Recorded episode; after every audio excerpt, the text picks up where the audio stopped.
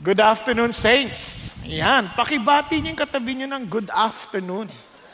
Ayan, alam niyo pa isa sa mga palatandaan ho na we're Christians is we know how to greet one another kahit hindi tayo binabati. Alam niyo, sabi ng Bible eh, kung binabati niyo, yung bumabati lang sa inyo, sabi niya, what makes us different from the tax collectors? Di ba? Sabi niya, that what, what makes us different is because of Jesus. No? We greet people. Kaya kahit nasa daan kayo, you, may makakasalubong kayo, hindi masamang ngumiti. Di ba? Hindi masamang ngumiti. Kasi yung, hindi natin alam, baka yung ngiti na yon yun na mag encourage sa kanila to face their day. Di ba? Kaya pagka bumabati tayo, good morning, good afternoon, good evening, maganda ho yan kasi you are expressing blessing upon these people. Okay, balit, ulitin natin, batiin yung katabi niyo ulit. Good afternoon. Yan, di ba? Praise God, praise God. Now, I hope you had a very great week. At alam ko, masayang-masaya yung linggo ninyo. And we are now welcoming another week of exciting adventure as the Lord unveils to us another week of opportunity to honor Him. Amen po? Isang panigab, panibagong pagkakataon. Kaya tuwing sasalubong tayo ng panibagong araw, panibagong linggo, dapat excited tayo kasi God will unveil before us habang binubuksan sa atin ang panibagong mga pagkakataon para luwalatiin siya at magtagumpay naman tayo. Okay po? Kasi alam po ninyo, bawat hamon ay mayroon pong kaakibat na tagumpay. Kung walang problema, walang tagumpay. Walang, wala kang basihan ng tagumpay kung wala kang problema eh. Kaya kung yung katabi mo naging problema sa iyo ngayon, praise God. Meron kang pagkakataong magtagumpay. Di ba?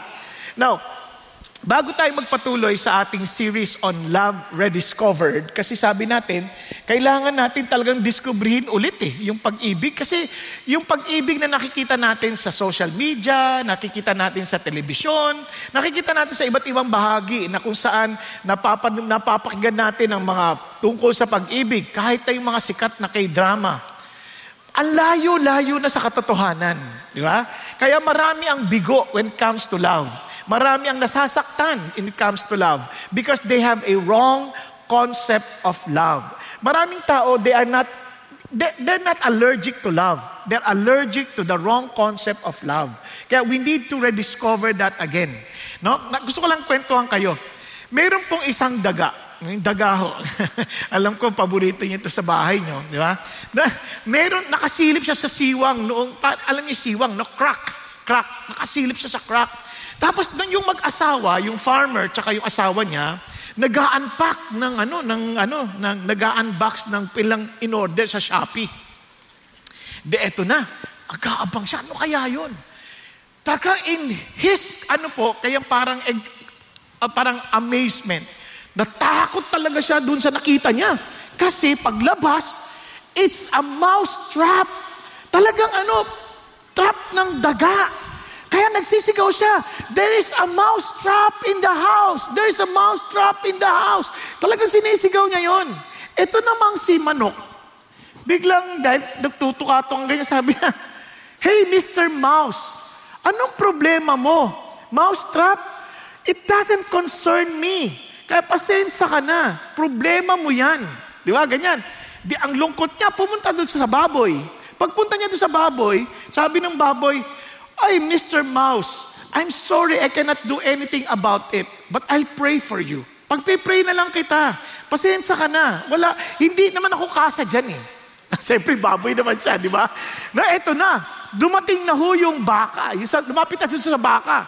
Mmm, ganyan, sabi ganyan. There's a mouse trap. Sabi, sabi niya, sa palagay mo, concern ako dyan? Sabi nung ano, nung, nung, nung baka. Sa palagay mo, concern ako dyan sa mouse trap na yan? Alam mo, kawawa ka naman, pasensya ka na, para sa'yo lang yan. So he felt so dejected. Pumunta na siya sa kanyang lugar, malungkot na malungkot. Biglang nakarinig, pak! Uy, may natrap! Talagang may natrap. Tapos di, madilim. Yung babae, yung asawa ng farmer, pumunta. Without realizing na yung natrap, yung buntot ng isang venomous snake. At natuka siya. Nako, nilagnat. Nagkaroon ng fever. Tapos, nung nilagnat, alam nyo naman, sa Amerika, pagka sila po ay nagkakalagnat, nagpiprepare ng chicken soup. kinuha yung manok, kinatay. Para magka-chicken soup. Eh, hindi agad gumaling. Kawawa, hindi agad gumaling. So, ang ginangyari, na bumibisita yung mga kapitbahay, yung mga kamag-anak, nagbabantay, round the clock. Kaya, kailangan pakainin. Kinatay yung baboy. Eh, namatay yung asawa, hindi gumaling. Daming bisita, kailangan pakainin. Kinatay yung baka. Now, ano pong ibig sabihin ito? Minsan akala natin it doesn't concern us. But just because we have no concern for others, hindi natin alam that eventually it, as, it is us who will suffer the most. Uh, nakuha niyo po ibig sabihin? Kaya nga po, naalala ko isang comic strip na sabi, the trouble with most people is that every time they think, they think of themselves. Kahit sa ating bansa, kung mapapansin nyo, everyone is complaining about the leadership. Everyone is saying, etong mga leaders natin hindi marunong, kaya tayo nagkakaganito. Pero ang totoo nating problema is not corruption. Ang problema natin, hindi tayo marunong magmahal, maging sa sarili nating bayan. Nakuha niyo po. Hello? Gusto natin ng pagbabago, basta hindi tayo kasali. Kumaga, magbago yan lahat huwag mo kaming idamay. Parang not at our expense. People must change. The Philippines must change. The Filipinos must change. But not us. Hindi tayo kasali doon.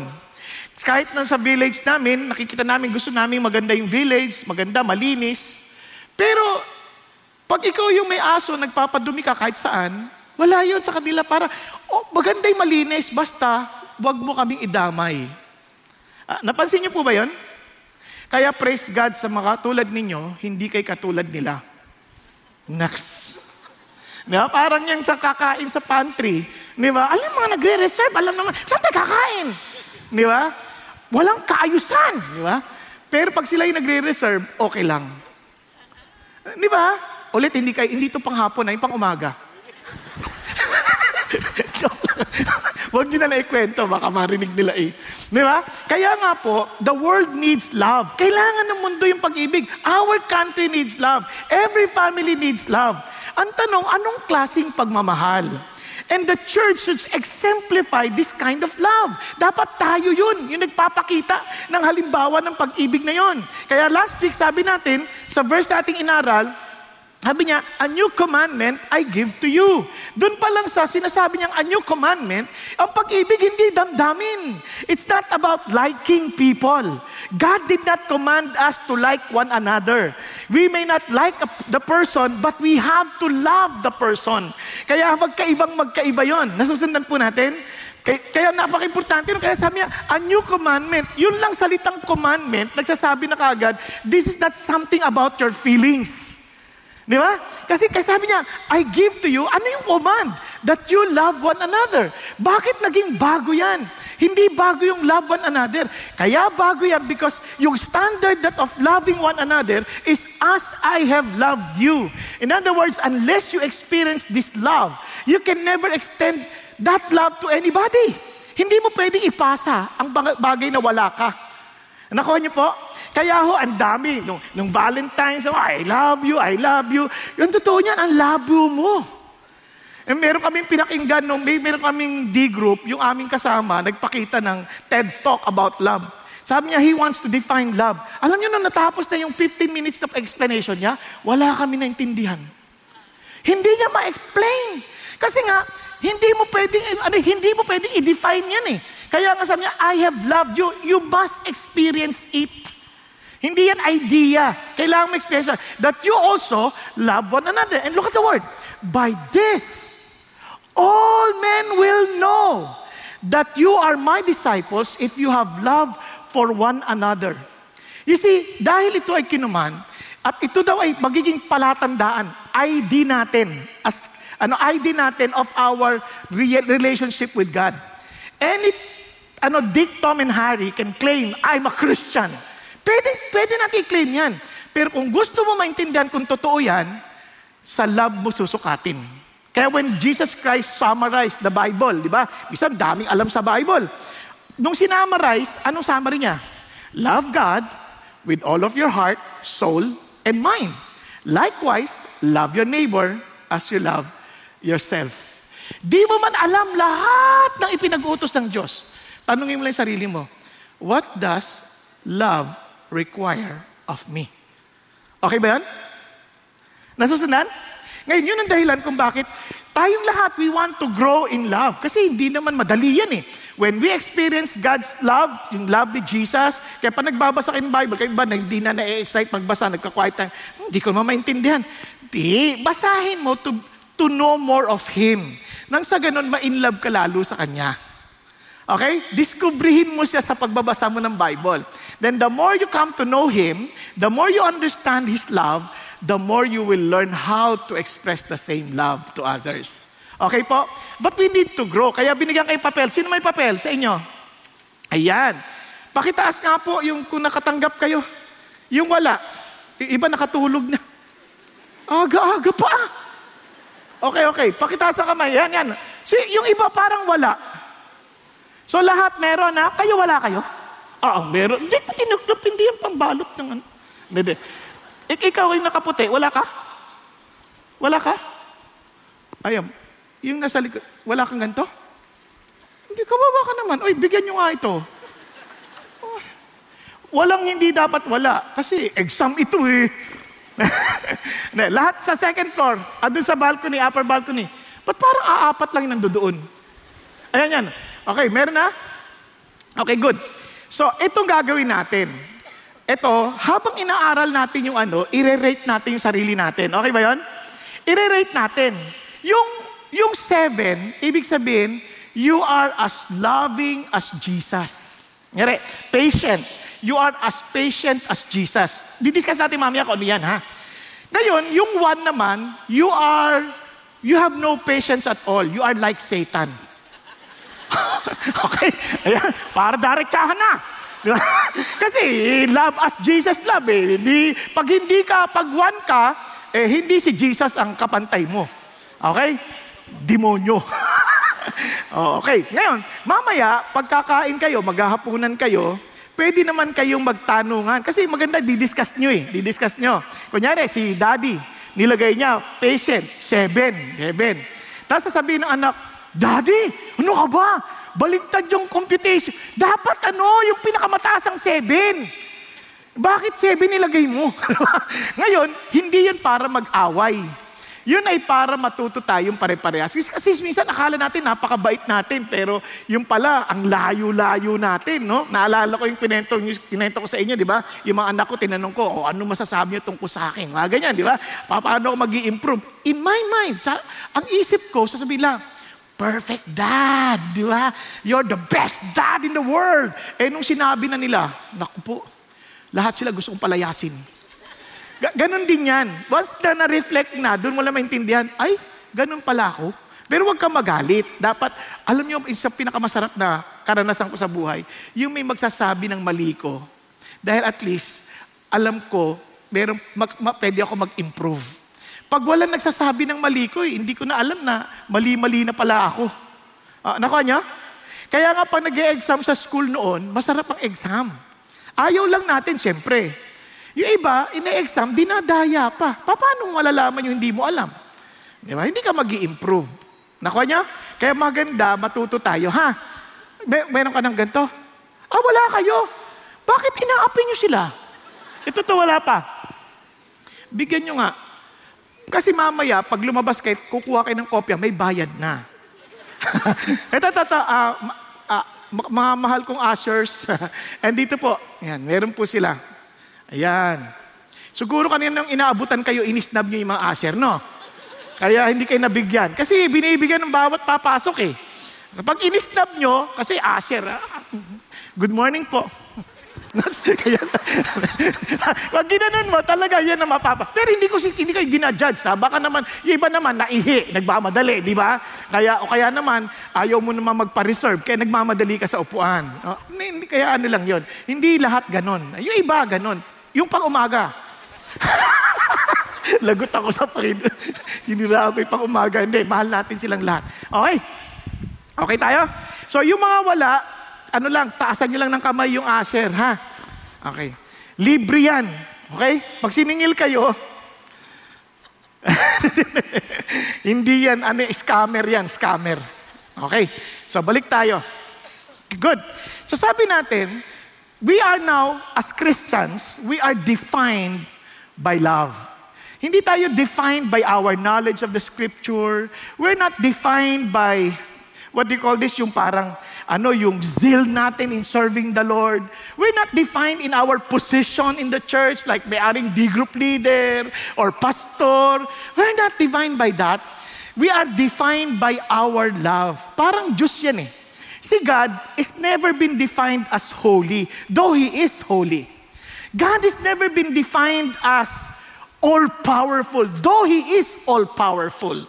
Hindi rin siya nagkaroon ng kabuluhan o halaga dahil lang sa kanya ay siya ay ano, ano, yung bang all-knowing. Hindi. Bagamat siya all-knowing, hindi yun na nagde-define sa kanya. He is defined by love. Kaya nga, everyone who claims to be, to belong to God, he must love. Kasi yun ang identification that will define us. Nakuha ninyo, kaya nga ho, ano eh, nung nag-attend po nga ako sa klase ni Pastor Peter nung nakaraan, inulit niya ito. Sabi niya, yung myth ng spiritual maturity, minsan nakala natin we are spiritually matured. O kaya, alam ko na yan, Christian na ako. Kasi maalam naman ako sa Bible eh. Ang problema, knowledge puffs up. Nagmamalaki ang tao. Kaya minsan, hindi masamang maging maalam ka, pero masama, alam mo maraming bagay, pero nagiging palaaway ka, nagiging ano ka, yung mayabang ka, hindi yan ang sinasabi ng Diyos. Yung iba naman, masigasig. Sabi nga din sa Proverbs, it is not good to be zealous and miss the path. Di ba? Yung hindi mo matamaan, yung dapat mong ano, puntahan. Kaya sabi niya, kaya yung zeal, pwedeng zeal without knowledge. Hindi rin mabuti yon. Yung iba naman, sipag, dami activities. Talagang everyday, nasa, nasa service, nasa church, ganyan. Nag-gather, lagi everyday. Pero na-neglect na yung pamilya, na-neglect na lahat. Pero hindi, hindi yun ang test ng maturity. Success, o kaya, wow, ang dami niyang na-evangelize. Wow, ang dami niya na sa Bible study. Wow, ang dami nang umaatin dito. Hindi yan ang sukatan. Wala dyan. Yung posisyon, yung spiritual gift, sacrifice, wala dyan. Mami, papaliwanag ko bakit. Bakit wala dyan? Ang sukatan, pagmamahal. As in, we are known by love. Kaya nga kung naalala ninyo, last week sabi natin, love is God in action who is in us. Through us and for us. And often expressed in unconditional commitment toward imperfect people to seek their highest good which usually requires sacrifice for His glory.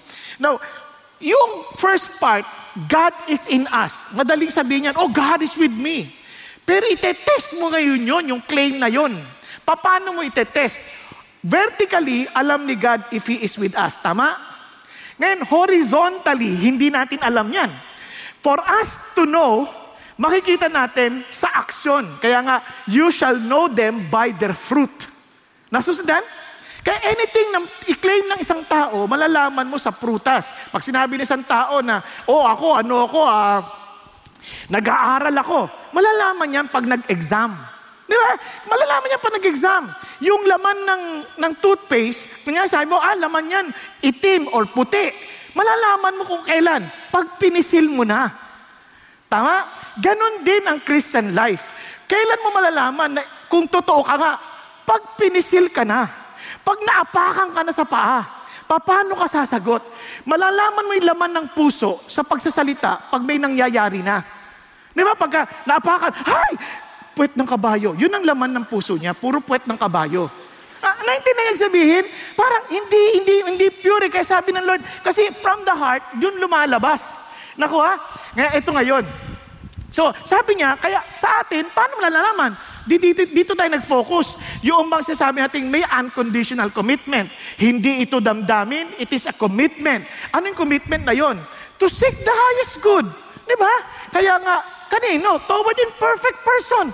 Hindi naman kailangan perfect yan para isipan mo na magandang bagay. Madalas, ganun naman talaga tayo eh. Pag mag- mabait, ang daling gawan ng bagay. Tama? Pero kung masama, gusto natin yung makagante. Pero hindi. Pag inutusan tayong magmahal, ang ating iniisip, ano yung makakabuti sa Kanya? Kaya nga it often requires what? Sacrifice.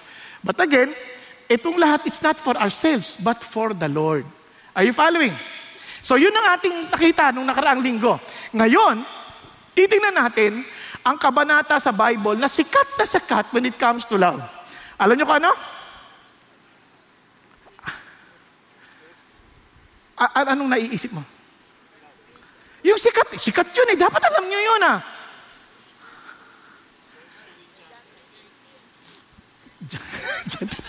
oh, sikat nga yun, John 3.16. Pero mas sikat pagdating sa love. Yo, 1 Corinthians 13. Naririnig nyo sa kasal. Naririnig nyo kung saan-saan. Binabanggit yan, kinokot yan. 1 Corinthians 13. Doon nalalaman. Sabi niya, ito yung sukatan ng pag-ibig. And surprisingly, from verse 4 to verse 8, nung dinidiscuss ka niya ano, ano yung pag-ibig, para akala mo adjective eh. Love is patient, love is kind. Pero pag tiningnan niyo mabuti, those were not, those were not, ano, adjectives.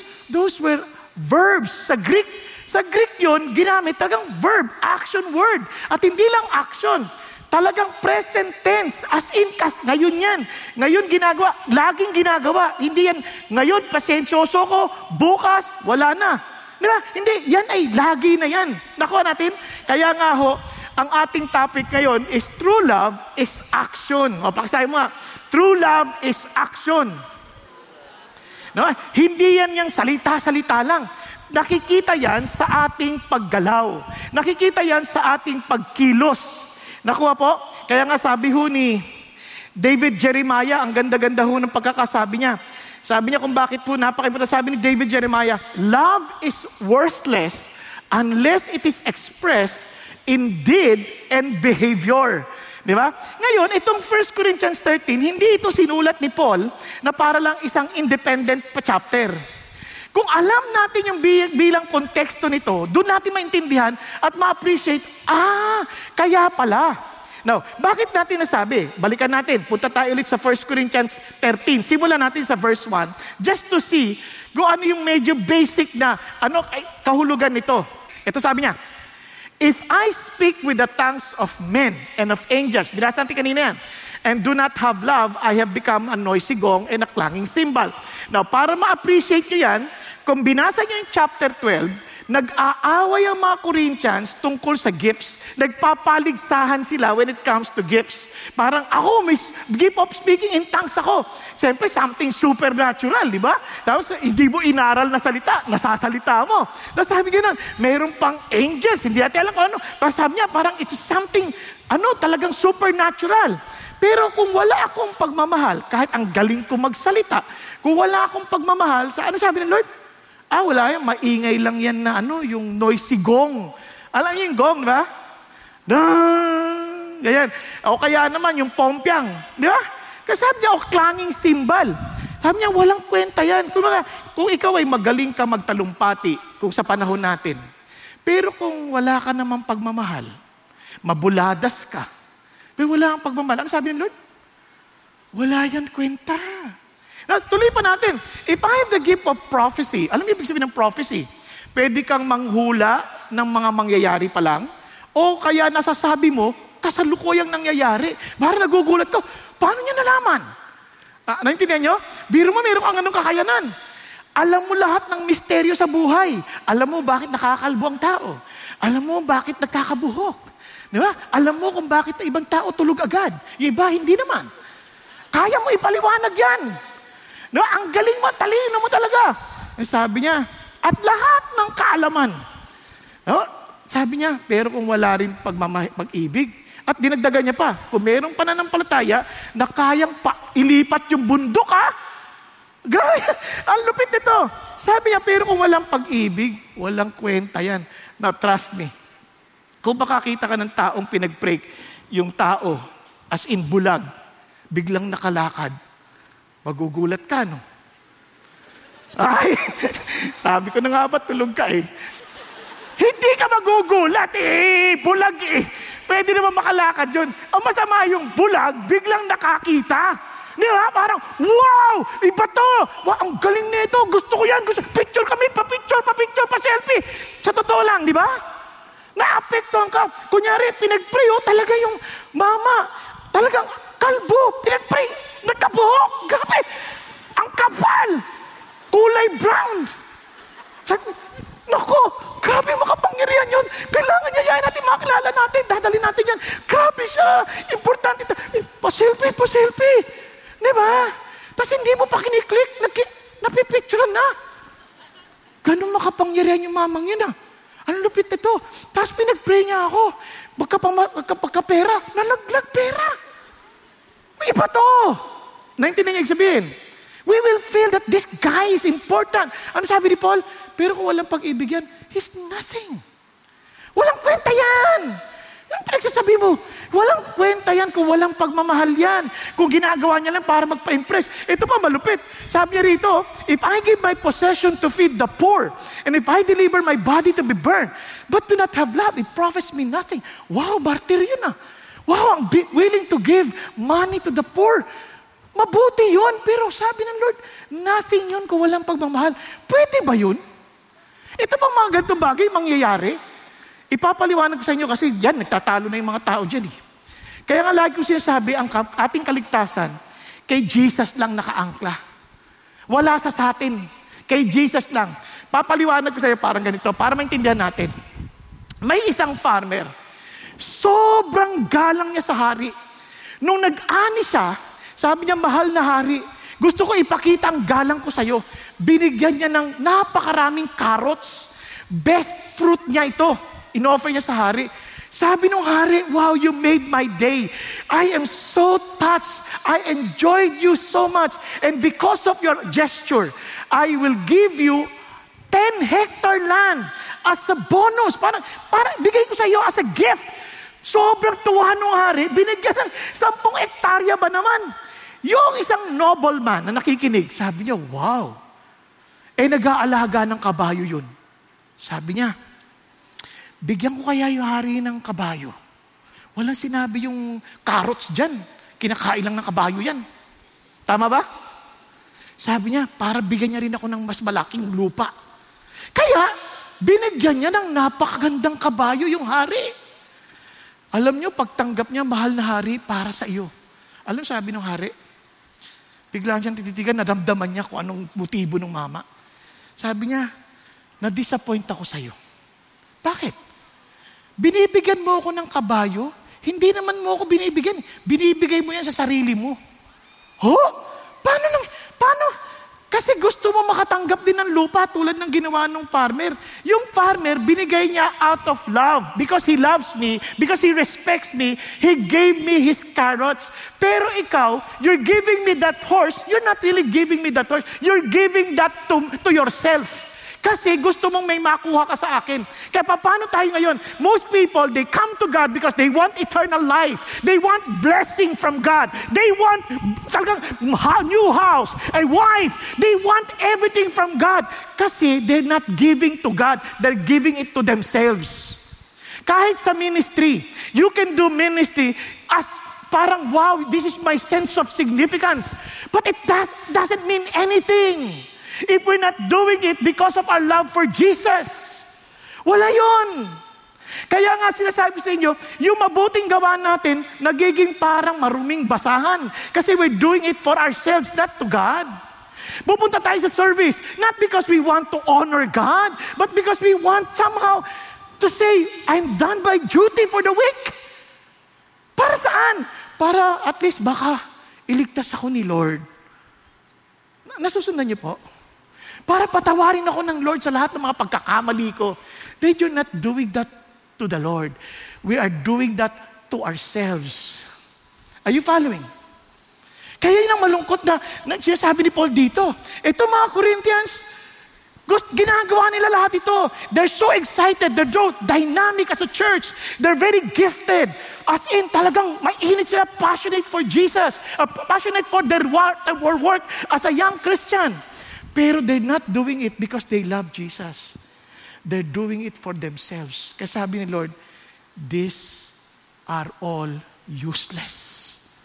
Kaya sa, kailangan sabihin ni Paul, kasi sabi nga, ang totoong tagasunod ni Kristo, hindi yung maraming alam, kundi yung matinding magmahal. Pakisabi sa katabi mo, ikaw yun. Huwag ka nang umubo. Ik- ikaw, ikaw, let's encourage one another. Ikaw yan. Because that is God want. Kaya nga tayo, we, kaya ang tawag sa atin hindi Christian eh. We are Christ-committed followers. Our commitment is to Jesus because we love Him. Hindi yung parang, ah, Christian ako. Anybody can say, I'm a Christian. I attend this Christian group. I, well, I, I attend church. Does that mean anything? Are you a committed follower of Jesus? With or without anybody, masasabi mong, though none go with me, I will still follow Jesus. Hello? Nasusundan po natin? Okay. So, tuloy tayo. Oh, ito na. Sabi sa 1 Corinthians, ito ngayon yung hindi sila. So, we cannot love, obviously, unless we are introduced to the real definition of love.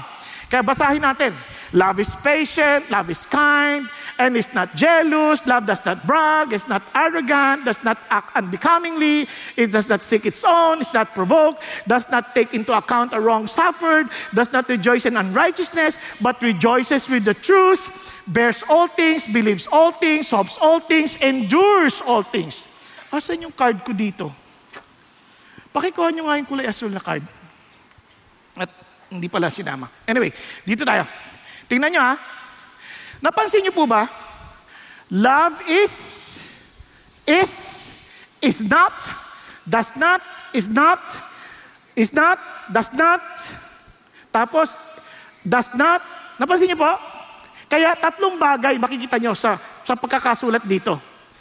What love is and what love is not. Nasusundan natin and what love will always do. Are you following? Okay pa kayo? Okay. Ngayon, bagamat ganyan ng ating outline, hindi ibig sabihin magkakahiwalay yan, ha? Yan ay isa lang. Mamaya papaliwanag sa inyo. Pero dito muna tayo. Kung ulitin ko, yung sinasabi niyang patient, kind, is not envious or jealous, ano ibig sabihin yan? Lahat yan ay verb. Okay? Lahat yan ay verb. Kaya sabi nga nila, 15 verbs in 5 verses. True love is not an idea, it is not a feeling, it is a choice, it is a commitment, it is a verb. 15 verb in 5 verses, present tense, not once, but always. Okay? So, what is love? Love is action. Okay ba? Okay tayo? Love is action. Importante yan ha. Lagayan sa isip natin, love is action. Okay, good. Now, puntahan natin. What is love is patient? Yan na. Kunin niyo na yung papel nyo. Check-check na natin kung saan tayo once we discuss this.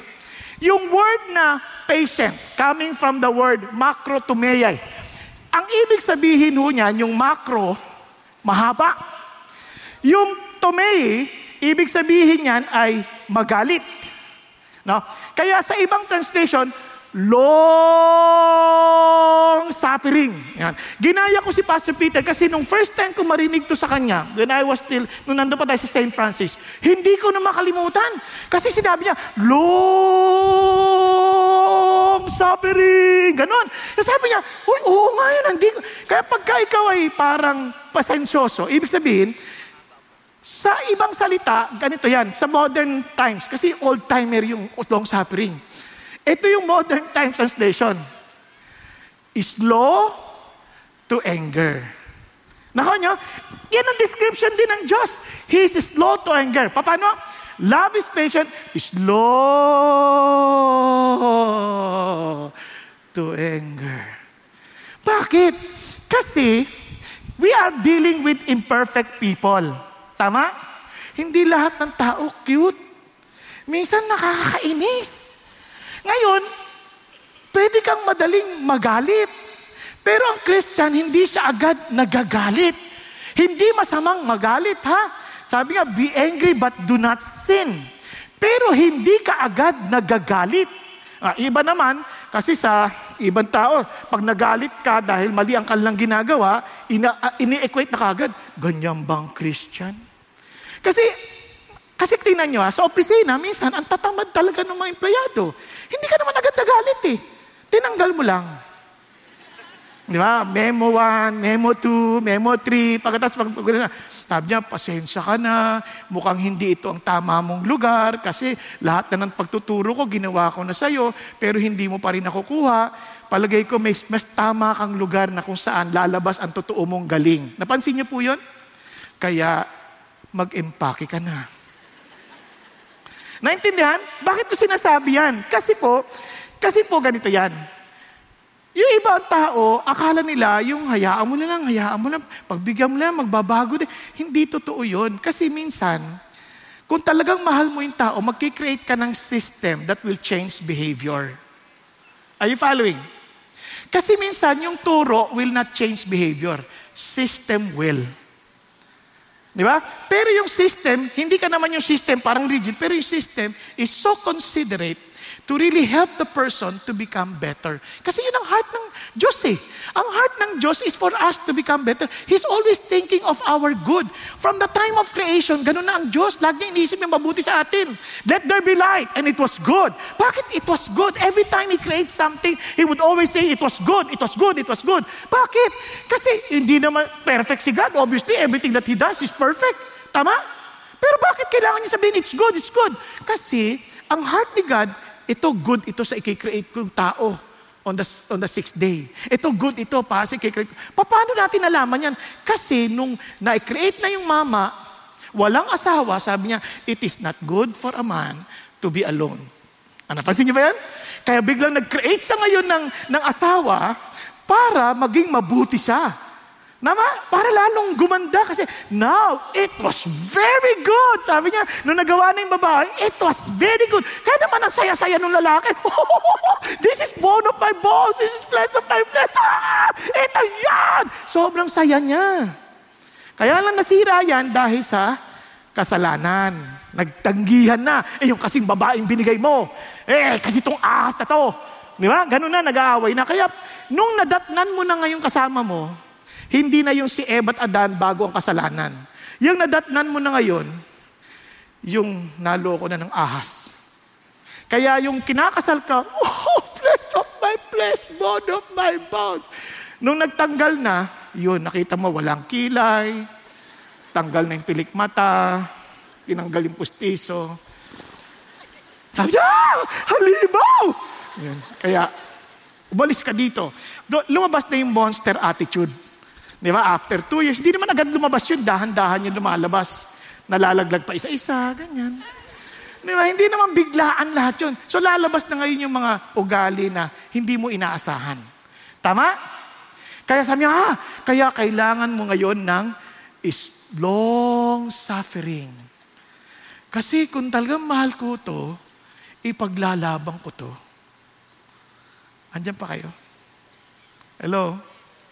Kaya hindi natin to kaya kung wala si God. Ngayon, ang ganda rito, kaya itong long suffering to, alam mo, ito yung ano, eh, patient endurance. Ka under provocation, ha? Biro mo, nag endure ka kahit pinoprovoke ka na. Pinoprovoke ka na. Minsan nakaka-provoke eh. Minsan parang nananadya na eh. Minsan nananadya. Naranasan nyo na ba yun sa bahay? Parang nananadya na? Parang kayo lang, ano? Kawawa na. Yung iba, no? Sarap ng buhay nyo, ha? Parang nananadya na kayo, ah. yung parang, parang nang-aasar na talaga. Parang, talaga itong, ito, parang di na makapagpigil ito. Ito yun, yun yung pagpapabanhin mo pa rin. Sige, hindi, hindi, relax lang. Relax lang. Yung pag magagalit ka na, relax lang. Magpe-pray ka talaga. Alam nyo, ganyan-ganyan ang ginawa ni Abraham Lincoln. Biruin mo ba naman tong si Edwin Stanton? Salbahe ito.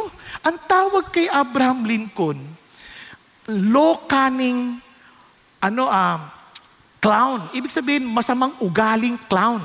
Tapos hindi lang yon Sabi niya, natatawa ako sa mga tao na to. Pupunta pa sa Africa, makakita lang ng gorilla. Nandiyan lang sa Illinois. Tinutukoy niya si Abraham Lincoln. Kayo, pag tinawag kayong gorilla, matutuwa kayo? Diba? Hindi, buti nga, buti nga, yung tawag lang sa inyo, unggoy lang, eh, pero hindi pa nga gorilla eh. Nakakasakit na, masakit na, hindi nakakatuwa yan. Insultuhin ka, tawagan ng pangalan. Eh, nanalo ngayon to si Abraham Lincoln. O kung ikaw si Abraham, ang gagawin mo? Yari ka kay Stanton ka. Panalo ko. Alam niyo, ibang klase itong si Abraham Lincoln. Hindi siya nagsalita, hindi siya gumante. Ano sabi niya? Nung nanalo siya, kinuha niya pa si Stanton bilang Secretary of War. Sabi ng mga kasama niya, bakit siya? Pinag-iinsulto ka niyan, hindi mo ba alam? Eh siya yung magaling dito eh. Kailangan natin siya. Magaling siyang bilang Secretary of War. Kahit sa ating bansa, pansin niyo, pagka magkalaban sa politika, nag-aaway talaga eh. Kahit maganda na yung proposal, hindi papansinin. Yung iba nga magkasama na eh. Nag-aaway pa eh. Na, na, napansin niyo ba yan? Ngayon nga, pinag-aaway pang Mindanao tsaka Luzon. Ano ba yan? Diba, parang ano nangyayari sa atin? Kailangan natin ng alin?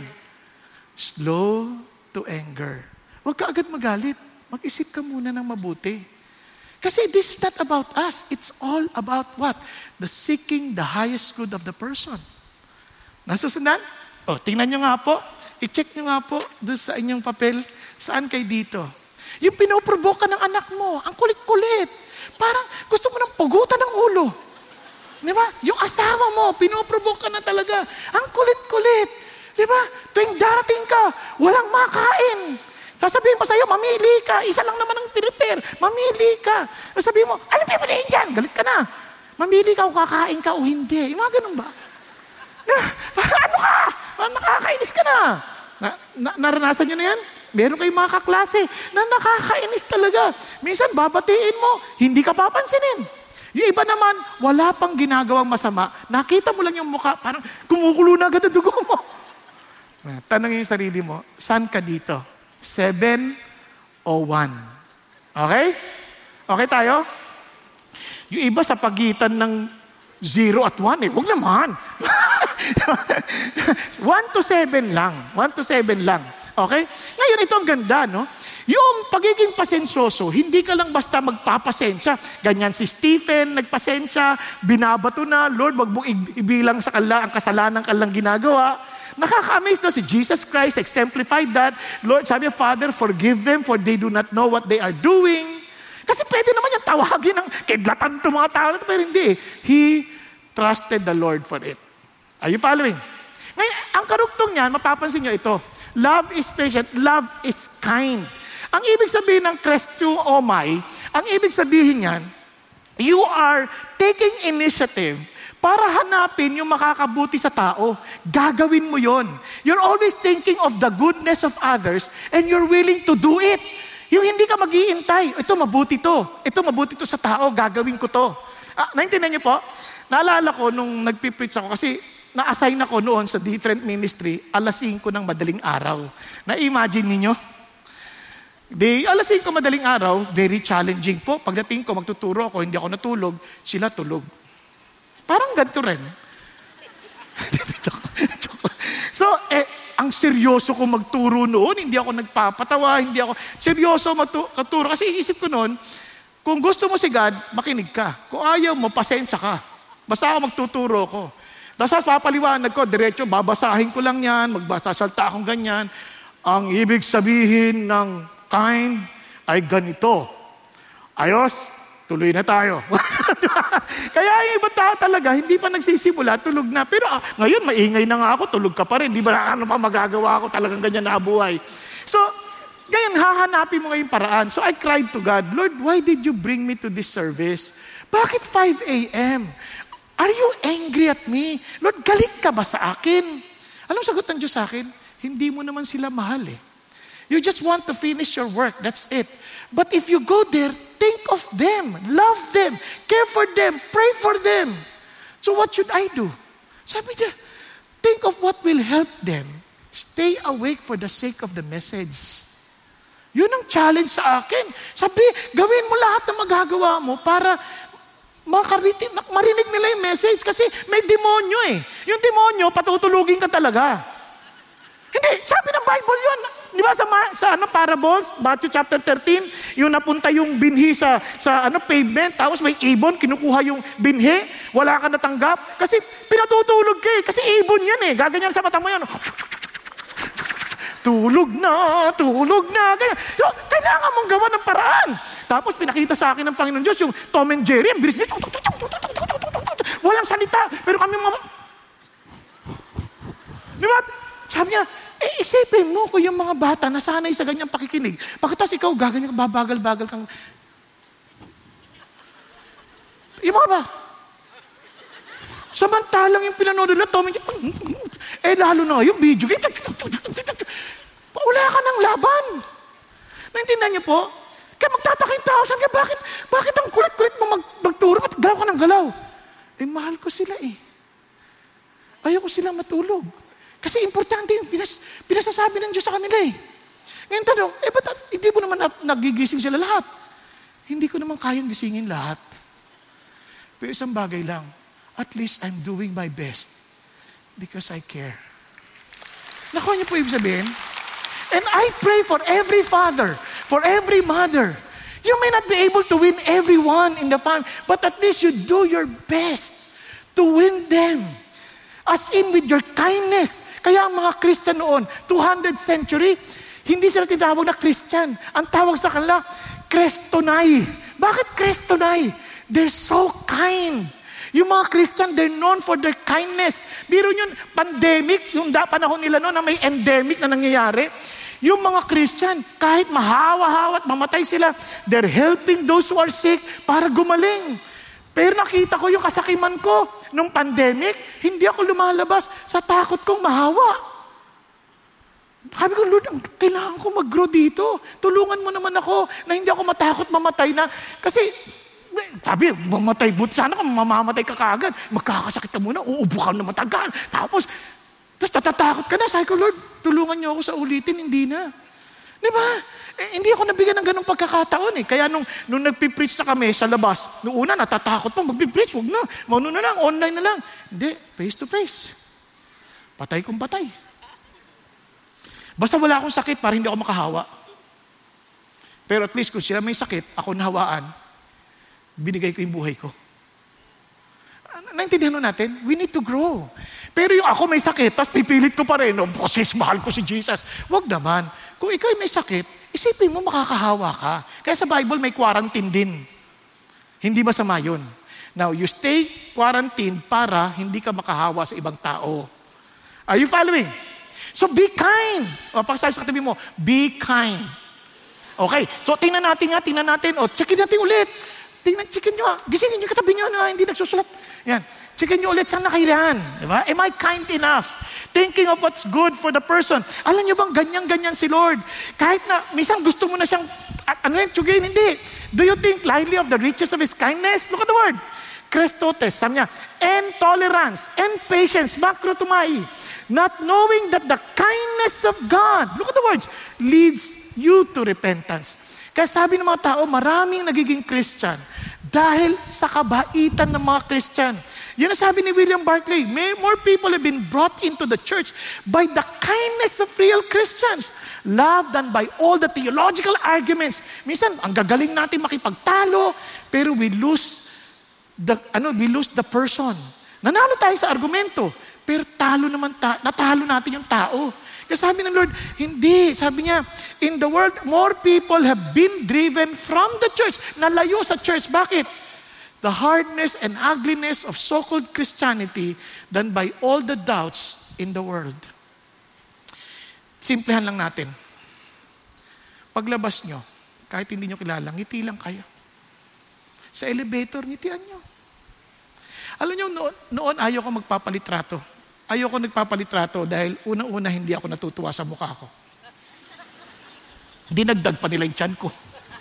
Nung bata-bata ako, at least, maganda na katawan, okay lang, kahit katawan lang kunin mo. Di ba? Parang hipon.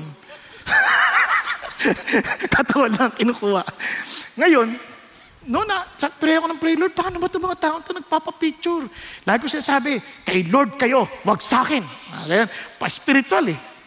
Biglang nagpipray ako, sabi ng Lord, it is easier to to conquer a city than to win back an offended brother. Sabi niya, tiisin mo na, magpa-picture ka na. Ay, nako. Alam niyo, minsan, nakakapikon din, ha? Kaya by grace lang talaga ng Diyos. Eh. Hindi ka na makalakad ng diretso. Picture, picture, picture, picture, ganyan. Ang lapit na ng pupuntahan ko, 30 minutes, picture, picture, ganyan, picture. Tapos umaatras pa ulit. Hindi na nakakatuwa. Alam, pero alam nyo, talagang doon tinitest ng Diyos yung heart ko. Hami, ano, ngingiti ka pa rin ba? Mamahalin mo ba yung tao na yan? Di ba? O ano, titiisin mo ba? Kasi talaga minsan yung ngiti ko. Alam mo, kulang na lang lumabas yung tunog. Grrr, grrr, Pero, hindi. Tapos tinuruan pa ako ulit ng Lord. Sabi niya, kasi kailangan yung purity of the mind. Kailangan din. Eh, ibang babae pa naman, hindi maingat. Minsan, papi, ay, papi, papi, kung ano-ano dumidikit na ganyan. Di ba? Ikaw, hindi mo alam kung ano ba to? Ba't ganito to? Di ba? Ang sama-sama naman ito. Siyempre, tao pa rin ako eh. Kung siyempre, magdimidemonyo pa rin. Ano, sarap no, sarap no. Eh, nakakatakot siya. Kaya, Lord, anong gagawin ko? Kaya, ting nagpapicture ako, ganyan na kaagad. Diba? Hindi nagpapalaki ng dibdib. Kasi para hindi ko na, hindi ko iniisip kung ano yung mga dumidikit na yan, basta bahala ka, Panginoon Diyos. Diba? Bakit? Kindness. Love is patient. Love is kind. Nasusundan po natin? And we are all servants to one another. Di ba? We want to, to help everybody. Kung yun ang makakatulong sa iyo to be reminded of the message of God, by all means, sige na. Para sa Lord. Pero kung gagawin mo naman picture yan para sa daga, wag naman. o kaya, yung iba naman, mas malala. Parang sinasamba na. Sabi, patawarin kay ni Lord. Masama yun. Di ba? Kasi wala naman ako na itulong sa inyo eh. Ginamit lang ako ng Diyos. Pero hindi ako ang nakatulong. Nakukuha? Kaya what is, what, so what love is? It's patient and in kind. At sabi na, what love is not? Love is not jealous. Yung word na jealous, from the word zeloo, dalawang uri yan. Pero dito sa uri na to, ang, ito ay tumutukoy sa evil jealousy. Kasi mayroong good jealousy, ba? I'm a jealous God. Remember?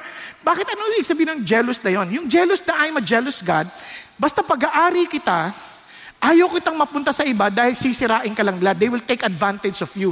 Ayoko mangyari sa iyo yan. Kaya I'm a jealous God. Hindi ako papayag na mapunta kayo sa ibang Diyos dahil lalapastanganin lang kayo. It's for your good. Akin kay. Kaya ganun din sa mag-asawa. Kaya sa Bible, pag may jealousy, yung mga asawa, binibigyan yan to protect the house. Kasi akin na yung asawa na yan. Yung asawa ko na yan, akin yan. Kaya nagkakaroon ka ng ganung pakiramdam to, to protect. Ngayon, ano yun? Kasi pag-aari mo na yan. Kunyari, etong katawan na to, pag-aari na ni Mrs. Parang ganyan. Yung katawan niya, pag-aari ko na. na nakuha niyo po ibig sabihin, hindi mo pwede pabigay ito kahit kanino. Yun. So yun yung jealousy na yun. Tsaka pag mainit, maganda may jealousy. Na o-open mo ganyan. Ay, mali, jealousy pala yun. Joke lang, corny ko. Balik na tayo. So, yung evil jealousy, hindi naman iyo inaari mo. Kunyari, ang, ang, ang dami niya nang naka-attend. Iniisip mo, dapat ako yan. Ah, jealousy yan. Uy, ano, ang dami na umati sa Bible study niya. Dapat ako yan. O kaya, uy, promotion, akin dapat yan eh. Sip-sip kasi yan eh. Yeah, kaya may jealousy na tinatawag. Yun yung envious, envious, di ba? Envy yun.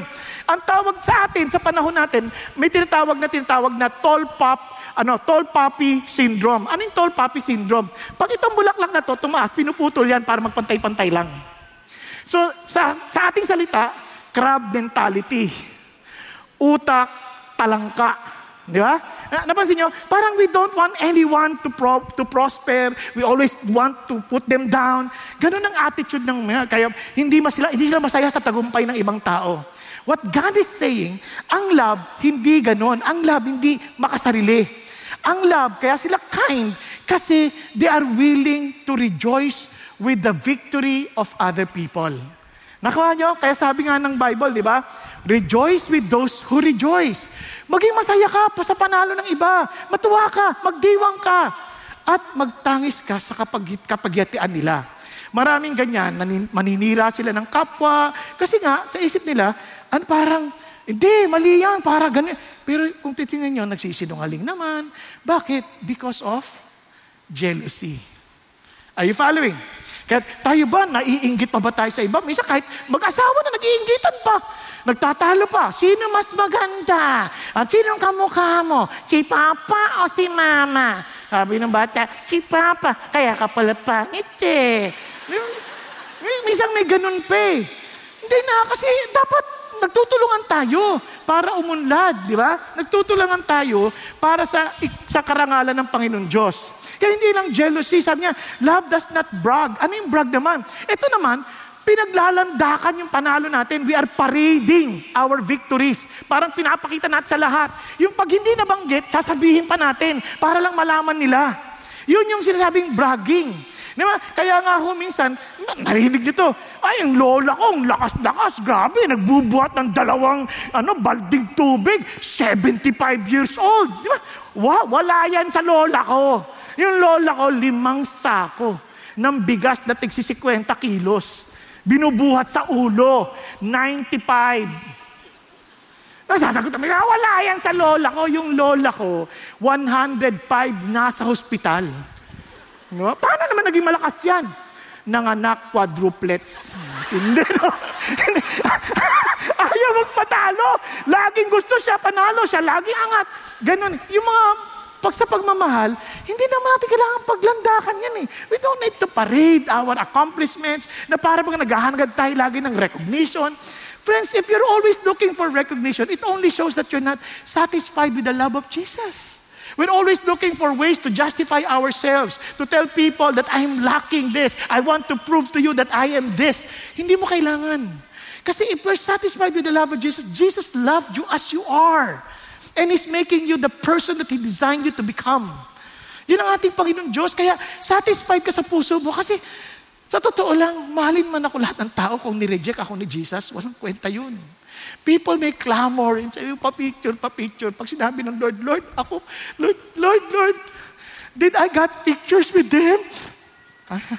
Depart from me, I never knew you. Di ba, ang sakit noon.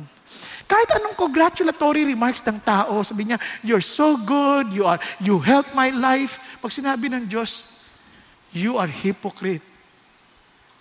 Depart from me. Walang kwenta yun. Walang kwenta yun. Di bali, i-reject ka na lahat ng tao, pero si Lord, tinanggap ka. Parang yun yung, nag, ano, nag-concert ng, ano, ng violin, ang galing. Tapos, nung natapos ay, standing ovation. Pero, nung Taakyat yung kamag-anak, congratulations, insan, ang galing mo. Pero kabang-kaba siya, lahat, nakatayo, papalakpakan. Yung isang teacher, yung teacher na sa harapan, hindi tumatayo.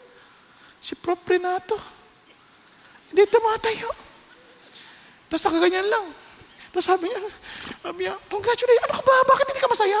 Eh kasi yung mama sa harapan, hindi tumayo eh, hindi pumapala. Eh ano ngayon? Anong ano ngayon? Eh, siya yung professor ko. Siya yung mag-grade sa akin. Hindi siya natuwa. Kahit matuwa ang lahat ng tao, pag hindi natuwa ang Diyos sa'yo, you, everything is useless. Are you following? Andiyan pa ba tayo? Kaya, kaya yun yung, yung bragging, wala na. Kaya yung arrogant naman, ito naman yung claiming everything to be because of Him. Ito naman yung parang inaangkin lahat ng glory. Yan, kaya ako, ma- yan, nagsasalita mga magulang sa ganyan. Hoy, mag-aral ka mabuti ha. Wala kang nakakain ngayon kung hindi ako nagsipag. Parang ikaw pa talaga nagpasi, ikaw pa talaga nagpayaman ng pamilya o iyan ay grasya ng Diyos? Nasusundan natin? Hoy, mag-aral. Hindi masamang mag-ikayat sa bata, mag-aral ng mabuti. But you tell them to study hard because they are doing that for the Lord, not for themselves. So that they would be of service to other people. So that they would be of service to, to the brethren. Parang, Lord, maganda yun, nabe-bless tayo para nang sa ganun, maging blessing tayo sa ibang tao. Yan ang sabi ng Ephesians chapter 4. Those who steal, steal no more, that you have something to share. Hindi yung para hindi kumakain ka na, na hindi ka na humingi sa iba. Hindi. That you have something to share. Amazing. Ibang-ibang challenge ng Christianity. Kaya nga, imposibleng hindi bubuti lagay sa buhay mo kung walang persecution, ha? Wala namang, baga, hindi pwedeng, pwede, hindi pwedeng hindi ka umunlad. Alam niyo bakit? Kasi yung prinsipyo ng Diyos, lagi ka masaya sa pagtatrabaho. Binibigay mo yung best mo. Nag-aaral ka ng mabuti. Paano hindi ka magtatagumpay? Pag-isipan niyo mabuti.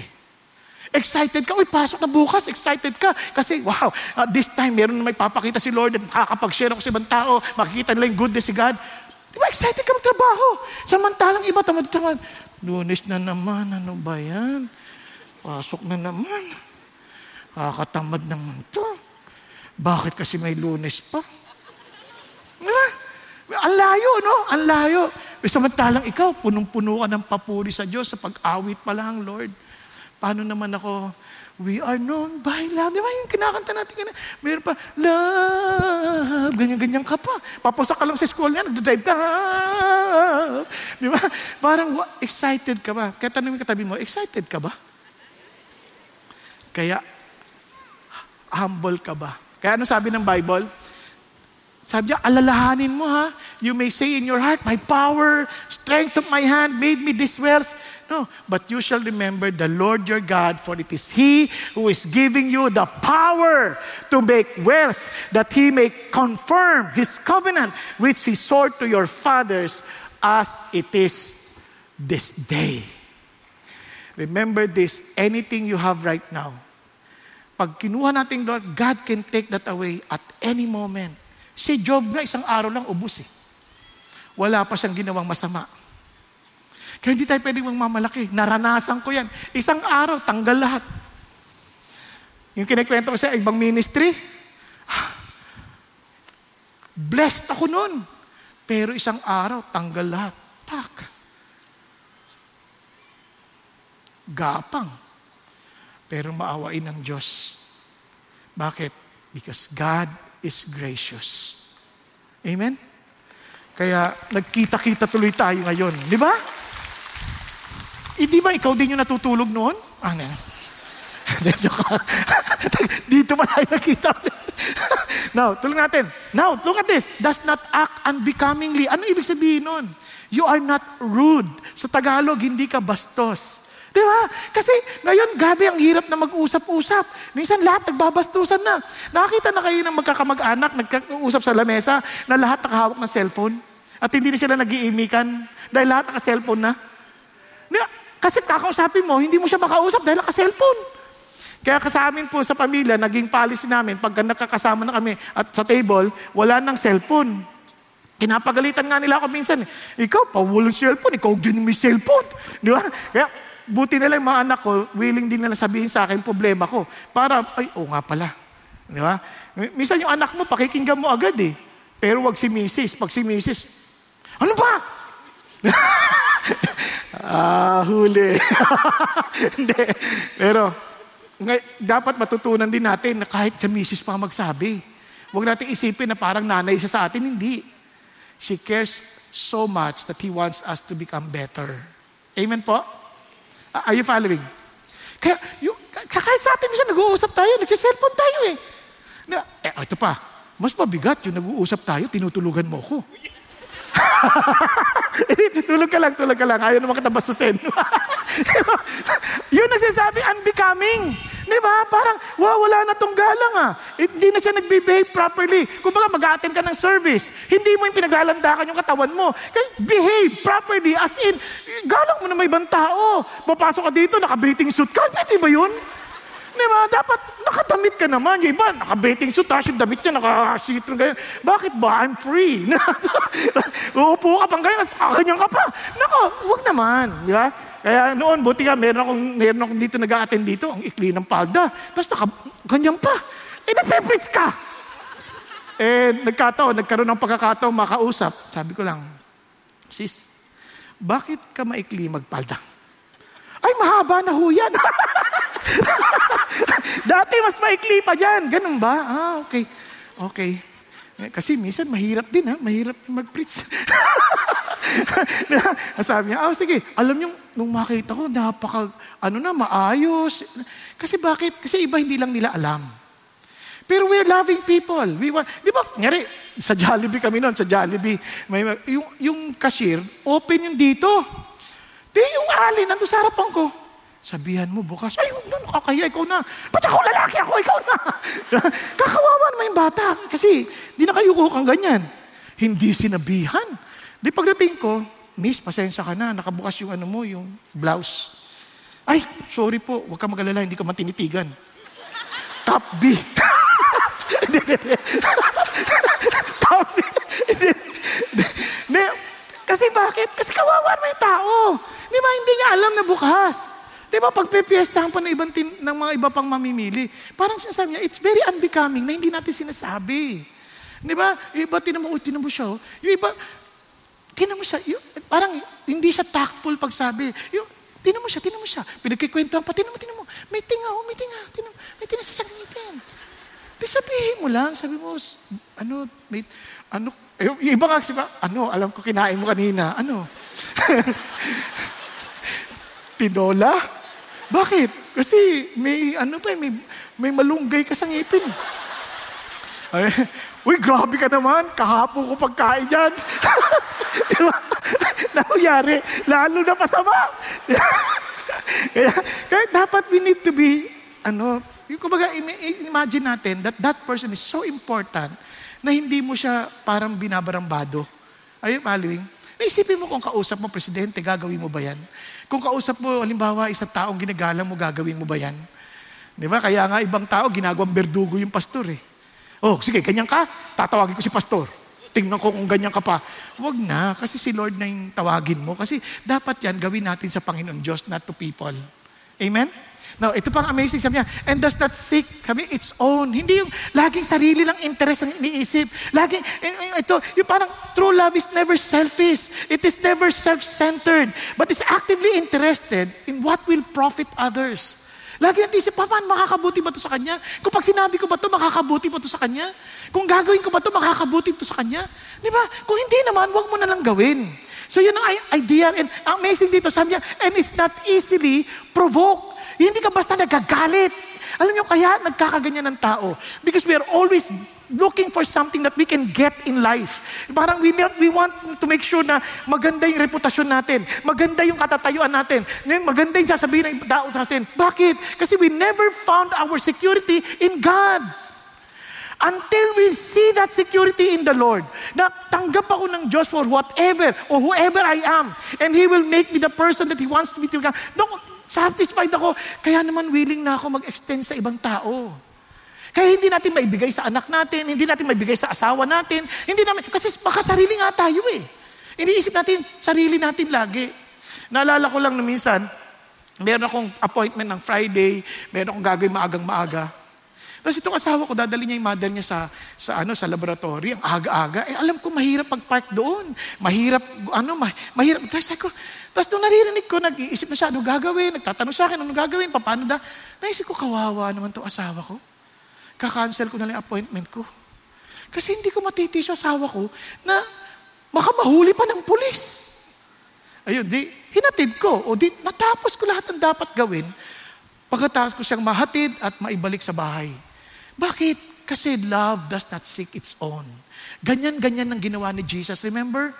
Had the same attitude as Jesus Christ. That though He is equal with God, did not make Himself equal with God, something to be grasped. But He took the form of a servant.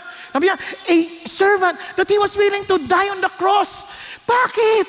For us. Para maligtas tayo. He was always thinking for our good. Di ba? For our eternity. Isipin mo yan. Lord, bakit ka, bakit ka mamamatay para kay Renato? Ano bang ginawa niyan? Wala. Ba't ka mamamatay para kay, J- kay Jason? Ano bang ginawa niyan? Wala. Dahil ba kulot ang buhok niya? Hindi. Lord, bakit ka, bakit ka na mamatay ka? Ano pangalan mo iya? Ha? Jackie. Jackie. Bakit ka, bakit ka mamamatay para kay Jackie? Di ba? Ang daming Jackie dyan. Bakit siya? Ang sabi na ng Lord, Because I am not seeking my own, I'm seeking for you. Lahat tayo rito. Yun ang sinasabi ng Diyos. Kaya naman, He does not take into account a wrong suffered. Ano sinasabi ni Lord? Hindi siya nag, nag-take ng inventory. Hindi niya nililista. Kaya sabi nga nila, yung ibang mag-asawa, hysterical pag nagalit. Iba naman, historical. Ngayon ko lang narinig yung kay Pastor Peter, meron siyang bago, archaeologist. Hinuhukay pa yung mga nakaraan. Diba? Grabe. Eh, sabi ng Lord, hindi na. Kasi, wag ka, kasi si Lord, isipin nyo ha, kung si Lord nagbibilang ng lahat ng ating kamalian at nagre-record, tapos tayo. Kaya sabi na ano, if you, Lord, should mark iniquities, O Lord, who could stand? Wala na makatatayo sa'yo pag binilang mo. Kasi, anong karapatan mo para sumamba sa akin, ha? Tingnan mo nga. Anong ginawa mo kanina? Sige. Unang-una, late ka nang dumating. Ay, sorry, hindi kayo. mahirap mag-park. Okay? Tapos, nag-reserve ka pa ng upuan. Sinabi nga, wag. Hindi, nag-drive pa si, naghanap pa ng parking ng asawa ko. Okay, okay. Biro ko lahat yun ililista ng Diyos. Paano ta tayo? Pero sabi na hindi siya naglilista ng ganon. Ano sabi niya? But there is forgiveness with you that you may be feared. Pinatatawad tayo ng Lord. Di ba amazing yon? Kaya hindi siya nagre-rejoice sa unrighteousness. Kaya yung love na nagtutulak sa iyo to do what is evil, hindi yan totoong love. Di ba? Love mo ko. Hindi pa kay kasal, love mo ko. Ano? Sugo. Di ba? Love mo ko. Saan? Ganon ba yung love? Sabi, it does not rejoice in unrighteousness. Ni, hindi mo nga kinatutuwa eh. Yung mga kwentuhan ng masama, hindi mo nga kinatutuwa na pagkwentuhan ng ibang tao sa kanilang kamalian. Hindi mo kinatutuwa. Ang kinatutuwa mo yung truth. Yun ang kinatutuwa natin. Hindi tayo natutuwa, yung, alam mo ba yung ginawa ni ganito? Wala nang ganon. Kasi pag natutuwa tayo, kahit sa mga magkakapatid, minsan we have that, we have that tendency, uy, alam mo ba yung ginawa ng digop leader mo? Ano, ano, ano? Eh, hindi, wag na muna. Nakaka, ano, ayaw ni Lord. Ano ka ba? Sinabi mo na eh. Dali. Sabi, eh, baka ikwento mo sa iba. Hindi, popost ko lang. Aba, mariposa. Ah, naintindihan sabihin? Hindi, wala nang ganun. Dapat hindi tayo excited sa ganun. Alam niyo ba pag may nag-uusap ng tao, kanyari, kanyari may kita ko si Pastor Peter, may kausap siyang ganyan. Minsan hindi ako lalapit kasi baka may pinag-uusapan silang pribado. Ayoko lumapit, lalayo lang ako. Kasi tatapusin ko bago ako lumapit. Kasi bakit? Baka marinig ko eh. At baka matuwa ako sa narinig ko. Di ba? Eh, paano kung may pinag-uusapan ibang tao yan? Parang, aha! Ha? Wala nang ganun. Kasi magkakapatid tayo eh. You don't take pleasure in any form of unrighteousness if there is, if there is any. Dapat masaya tayo sa kabutihan ng ibang tao. Amen? Okay tayo? Oh, oh, baka makalimutan natin. Check, check, check, check, check. Check natin, check natin. Ayaw, alam niyo ibang tao dito kaya minsan seeking na sila on their own, wala silang pakialam talaga sa ibang tao. Naalala ko tuloy yung isang pangyayari, ewan ko kung pam- yung tatay, biglang nagpaalam sa anak, siyempre hindi siya yun ha, ano lang yan, pang, ano lang. nagpaalam sa anak, sabi niya, kinalikan sa noo, sabi niya ganun, I love you anak, but I have to divorce your mom. I will be with someone else. Ha? Anong I love you dun? You're just seeking for your own. At wala ka talagang desire for righteousness. Bakit? Bakit? Kala, but, but sabi, I love you. Meron kang sense of affection, pero wala kang totoong pagmamahal. Kasi hinahanap mo yung sarili mong quote-and-quote kaligayahan. And that interview na ginawa sa mamang yan, talagang he regret yung kanyang ginawang pagpapaalam sa anak just to experience freedom to love others kaya nga, ang sabi ng Lord, we are to love one another, not to love another one. Di ba? We need to be faithful. Yun ang sinasabi ng Lord dito. Walang selfish yun. Kaya mga kapatid, sabi niya, kaya ang rejoicing natin dapat saan? Nakikiisa tayo sa katotohanan. We rejoice in that. Dalagang sama tayo doon sa katotohanan. Kaya kahit sa atin, di ba, mga Christians, nahuhulog, hindi natin kinatutuwa yun. Hindi natin biglang sasabi pa, grabe yan, yung bank, wala na, hindi tayo masaya sa ganoon. Tayo, ang isip natin, masakit yan. Ipag-pray na lang natin ang kanyang pamilya. O umalian, pag-pray na rin natin na huwag tayong mahulog sa ganoon, sa ganoon din pagkakamali. Pero huwag na natin pagkakwentuhan yan. Kasi tapos na yan eh. Gusto niyo ba pag tayo rin, pagkakwentuhan din yung ating mga kagkakamaling nagawa? Sige, tanong niyo ho yan. Di ba pag anak natin, gagawin ba natin yan? Kaya nga ang karugtong nito, what love will always do. Ano sabi niya? Bears all things. Yung word na bear, ibig sabihin, ay to cover. Hindi pinagtatakpan, pero hindi pinaglalandakan. Bears all things. Yun yung sinasabi ni, ni Peter, above all, keep fervent in your love for one another because love covers a multitude of sin. Hindi pinauulit-ulit.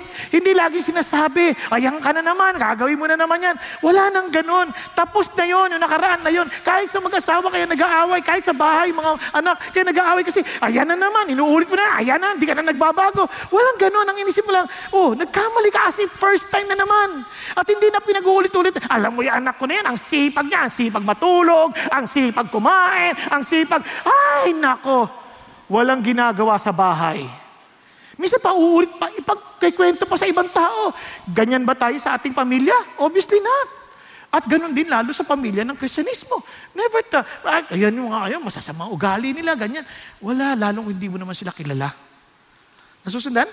Kaya nga, we, sabi nga, hindi lang verse all things, but believes all things. Ano ibig sabihin ng believes all things? Parang you put your weight on it. Parang, halimbawa, nung upo kayo dyan, you believe na kaya kayong dalhin niya ng upuan. Something na itong tao na to, I may not see right now, yung dapat siyang makita, pero I believe because of God's power, that person will become better. That person will change. That person will transform. Nasusundan? Na, di ba? Kaya nasasabi ng Lord, kaya He hopes all things. Amazing. Kaya eh, hindi lang yun, yung hopes all things, ang ibig sabihin nito, talagang nag-e-expect ka because you know that our God is true to His promises. Kaya naalala ko po yung sabi ni Lord, bakit ka mo? Yung tao, hindi mo i-give up. Bakit hindi mo i-give up? Kasi naniniwala ka dahil alam mo si God ang may control. Maging si God, hindi tayo ginigive up. Sabi niya kasi bakit? I am confident of this very thing. That He who began a good work in you will perfect it until the day of Christ Jesus.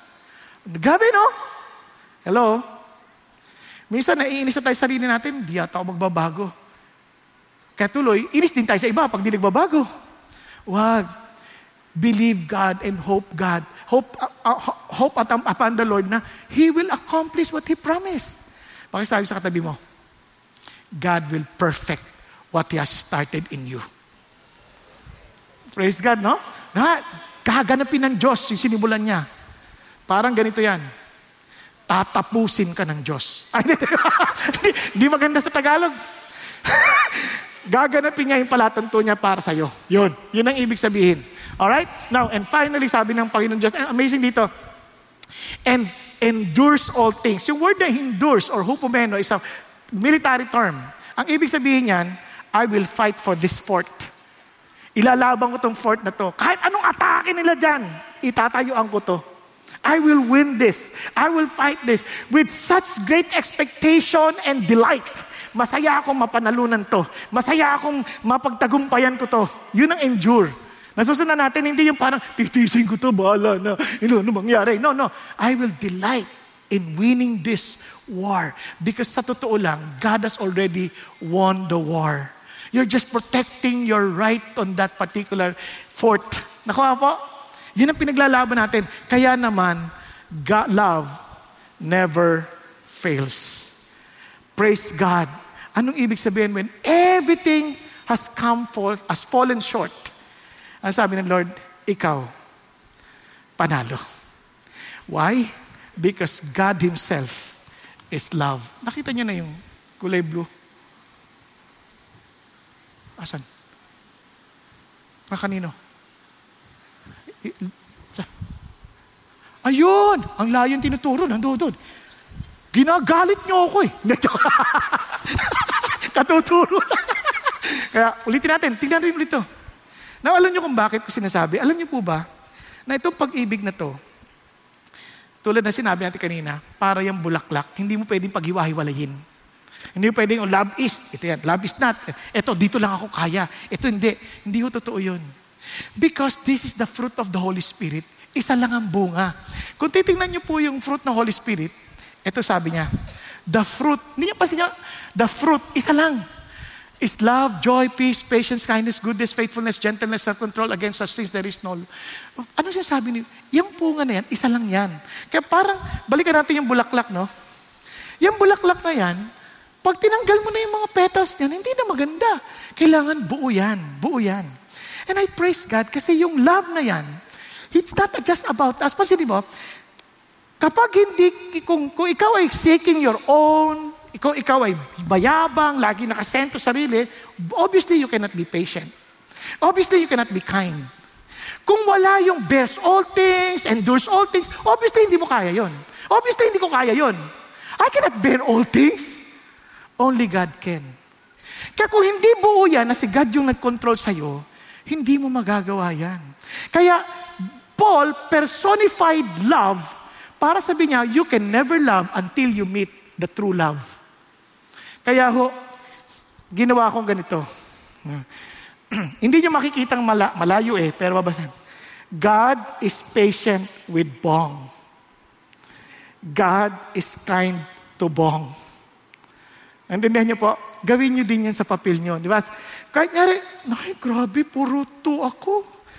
Three, parang bagsak. Ka magalala. God is patient with you. And hopefully one day, because God becomes real and we're growing, Bong is patient. Bong is kind. Naintindihan? Kaya ako pinalaminate din ito just to keep on reminding myself, I need to keep on growing in love. Naintindihan niyo po? Kasi, minsan pasensyoso ko, minsan, wala akong pasensya. Di ba? Minsan mabait ako sa natutulog, minsan napapanaginipan ko sila. Joke na. Pero what I'm trying to say is this, we need all to grow. Kaya, subukan nating Okay po? Subukan natin. Evaluate natin sarili natin. Not to put down ourselves, but to trust God more and say, God, thank you. Ikaw to. That you are patient with me. That you are kind to me. That you're not even jealous of me. You are not bragging for your power because you, you want the best for me. You're not arrogant, God. You're so humble. You're willing to sacrifice, crying out, My God, my God, why hast thou forsaken me? Just for me to be saved, O Lord. Kapag inis ka na, alalahanin mo who God is to you. Are you following? Okay po? Kaya pag chinek nyo na to, nawa, sa likod, isulat nyo yun. At pagkatapos, ilaminate nyo din. Tapos sana tumaas na yung grade natin Next year, tataas na. Yung dating 1, 2 na. Tapos dating 2, magiging 3. Huwag kayo, mag, huwag kayo mawala ng pag-asa because God will never give you up because love never fails. Amen? So, gusto ko lang sabihin sa inyo, when the Christians were being maligned, and I will end, yung mga researchers, hinanap nila, inalam nila about Christianity in comparison to other religion. And this is what they came out. Si Aristides of Athens, sabi niya, Christians have the commands of the Lord Jesus. Meron silang utos ni Jesus Christ, the Messiah Himself. Etched into their hearts, nakaukit sa kanilang mga puso. They do not engage in adultery or sexual immorality, and they do not bear false witness. Hindi lang ginagawa yan because they're people of love. They do not bear false. Neither do they covet that which belongs to others because there's satisfaction in God. They love their neighbors. Ang sabi niya, and they comfort those who injure them. Bir mo, sinaktan na sila, kinocomfort pa nila. Yun yung testimony ka ng nakaraang linggo ni Onyx. Sinunog na yung gamit mo, yung farm mo. Concern ka pa rin sa kakainin nila. Amazing, no? Hanggang sa naging Christian, iba sa kanila. And trying to win them over as their friends. They are eager to do good to their enemies. They abstain from unlawful lifestyle and all impurity. They neither neglect the widow nor oppress the orphan. Kaya naman ang mga Christian, kaya nagkaroon ng hospital, paaralan, lahat yan, pati orphanages, lahat yan ay pinasimulan ng mga Christian dahil nagmamahal sila sa Diyos at nagmamahal sila sa kanilang kapwa. Amen po? Kaya mga kapatid, mga estudyante, pagbutihin yung yung ginagawa, hindi lang para kayo mag-honor, kundi para i-honor nyo si God at bilang pagmamahal nyo sa inyong kapwa, talagang pagsisilbihan sila sa inyong mga ginagawa. Mga nanay, pagbutihan yung pangangalaga nyo sa mga anak bilang nanay, nang sa ganon makapag-raise up ka ng mga Abraham Lincoln ng panahon natin ngayon. Mga tatay, maging tapat kayo sa inyong mga asawa, maging tapat kayo sa inyong mga ginagawa so that God will raise up new heroes of the faith in our times because we love God and we love one another because Jesus loved us. Tayo pong lahat ay yumuko at pumikit. Thank you, Jesus. Thank you, Lord. Mga kapatid, as I have said, hindi natin to kaya kung hindi totoo si Jesus sa atin. Lahat tayo ay mahina. But God is strong. At kung handa tayong aminin ang ating kahinaan, ang ating kawalan, bakit hindi mo tanggapin ang kapunuan ni Jesus Christ? Why don't you just admit and say, Lord, kailangan kita. Ayoko na ng reliyon. Gusto ko ng katotohanan na may ugnayan sa iyo. Na masasabi kong ginawa ko to hindi para sa akin. Ginawa ko to dahil sa inyo, dahil mahal ko kayo. Panginoong Yesus. Tinatanggap kita hindi dahil gusto ko mapunta sa langit. Tinatanggap kita dahil gusto kitang makasama sa kawalang hanggan. Kapatid, kung yun ang loobin ng puso mo, na Lord, gusto ko magsimula ngayon. Gusto ko mabuhay dahil mahal ko kayo. Kung yun ang talagang loobin ng puso mo at gusto mong sabihin, Lord, sinusuko ko yung buhay ko sa iyo, magpakumbaba ka, taas mong kamay mo and I'll pray for you. Yes, yes, huwag kang mahiya. It's between you and the Lord. Yes, thank you, Jesus. Yes, huwag kang mahiya. Even doon sa third balcony. Huwag kang, aminin mo, Lord, hirap ako. Nung ini-evaluate ko yung sarili ko, ang layo ko, Lord. And thank God. God is not telling us, oh, kailangan, ganito mo, kailangan mo magawa lahat to para maging katanggap-tanggap ka sa akin. Hindi, tanggapin mo ko dahil alam mong hindi mo to kaya and you need me. I will I will fulfill what I promised you. I will fill up what is lacking in you. Whatever you do not have, I will provide it for you. You lack patience, you lack kindness, you are proud, take me. I will give it to you. You cannot have it on your own. You cannot have it with your own strength. You have to be humble enough to admit, Lord Jesus, I need you. Thank you for dying on the cross for me to demonstrate your love, oh Jesus.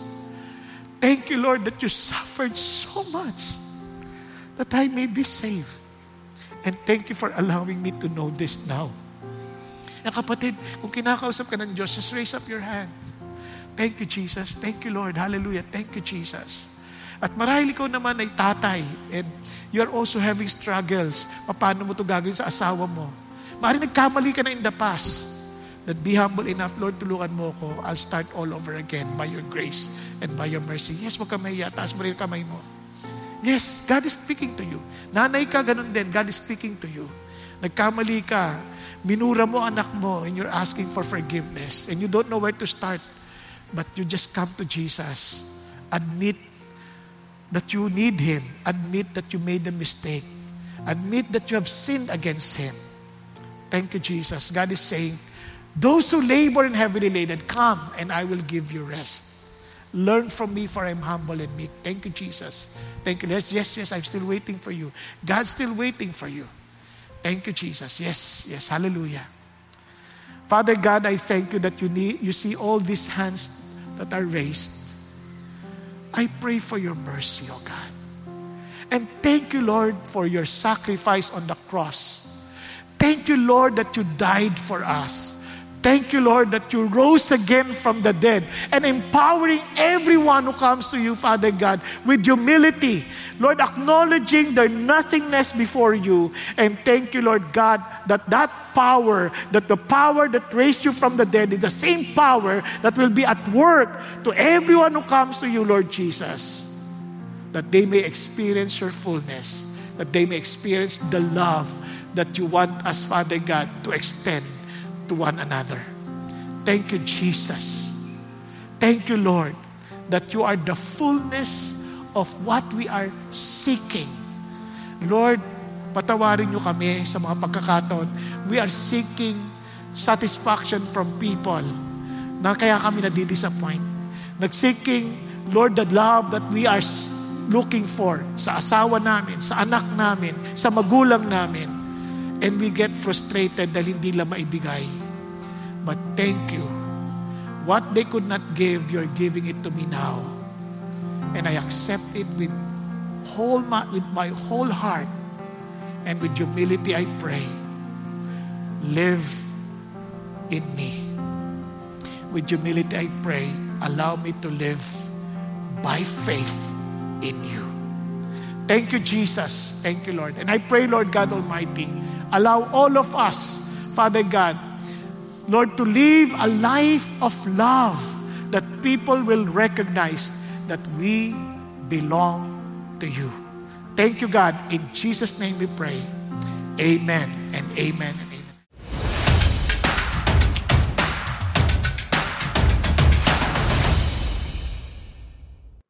Magandang araw, CCF family. Welcome to Sunday Fast Track, where you ask real-life questions and we give you biblical truths. Ako po si Jom Sagilar mula sa Big Singles Ministry at kasama po natin ang ating speaker na si Pastor Bong Saking upang sagutin ang inyong mga katanungan. Dahil sa ating pagmamahal sa sarili, mahirap para sa atin ang magmahal ng kapwa. Mayroon bang paraan upang mas maging madali sa atin ang magmahal? Ayan. Alam mo, ang pag-ibig na totoo, galing yan sa Diyos unless you experience na yung punong-puno ka sa Diyos, when you find full satisfaction sa love ng Diyos, hindi mo iisipin yung sarili mo. Kaya mo lang naiisip yung sarili mo kasi you are longing for something to fill you up. Lagi tayong may kulang. There's some form of emptiness. Yung sa Tagalog, yung kahungkagan sa loob. No, kaya ngayon, dahil uh, ano yan, parang butas yan, hindi mapunan. And only God who is eternal can fill that up. Kaya na, naiinis tayo kasi hinahanap natin sa tao yan, nadi-disappoint tayo dahil hindi lang may bigay. Kaya para mapagtagumpayan mo yan, you need first to experience the overflowing love of God. Nang sa ganun, ma- yung overflow na yun, hindi mo mako-contain yun eh, kasi eternal siya eh. You have to share it to somebody. Kaya it's not about us, it's all about God. Maraming salamat, Pastor Bong, sa iyong mga kasagutan. Pero bago tayo magtapos, iniimbitahan po namin ang lahat ng singles na samahan kami every Friday 7.30pm dito sa CCF Center or satellites near you para sa Big Fridays. You may also follow Big Singles Ministry Facebook page or YouTube channel for updates. Kita kits and that's it for Sunday Fast Track. God bless.